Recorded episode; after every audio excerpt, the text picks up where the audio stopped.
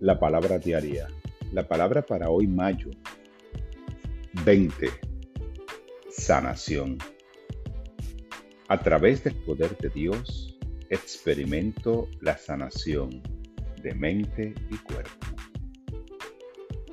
Puede que experimente sufrimientos y dificultades y a veces la carga puede ser más pesada de lo que puedo soportar en esos momentos difíciles, confío en Dios.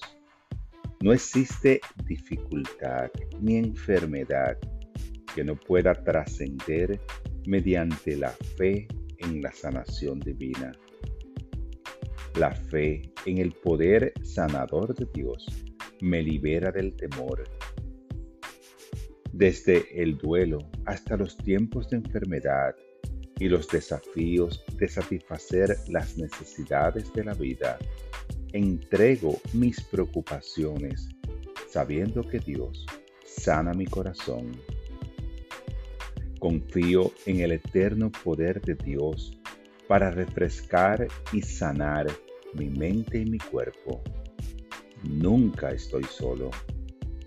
El poder sanador de Dios es mío y puedo usarlo siempre que lo necesite. Al declarar mi sanación, me doy cuenta de que mi verdad es la plenitud perfecta.